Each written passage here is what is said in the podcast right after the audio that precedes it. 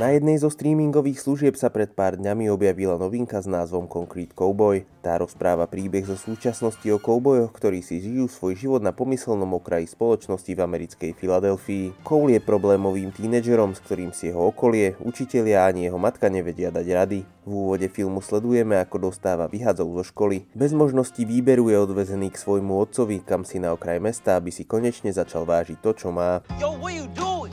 You want to ride the street life? You can't be in my house. You want wise up? You welcome back. Welcome back to what? I ain't got no home here. That's your choice. Coleov otec Harp, ktorého stvárnil Idris Elba, nevidel svojho syna už poriadne dlho. Situácia, pri ktorej sa musí on starať o problematické dieťa, mu príliš nevonia. Zbližovanie rodiča s potomkom je ťažkopádne a vstupujú do ňoho viaceré problémy. Harp sa snaží Koula zmeniť, lenže nemá dostatok trpezlivosti a jeho syn sa navyše dostáva do opletačiek so zákonom a s gangstrami pri predaji drog.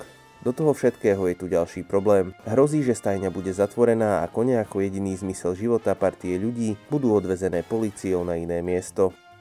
Concrete Cowboy na začiatku rozohráva zaujímavý príbeh, vzťah otca so synom je zobrazený uveriteľne, zaujímavý je aj náhľad na skutočnú komunitu tzv. betónových koubojov. Ten je autentický, miestami drsný, vo filme vystupujú aj skutoční kouboji z Filadelfie. V úplnom závere snímky dostanú aj šancu na osobné výpovede o svojich problémoch. We. So what we gonna? We're gonna do what we.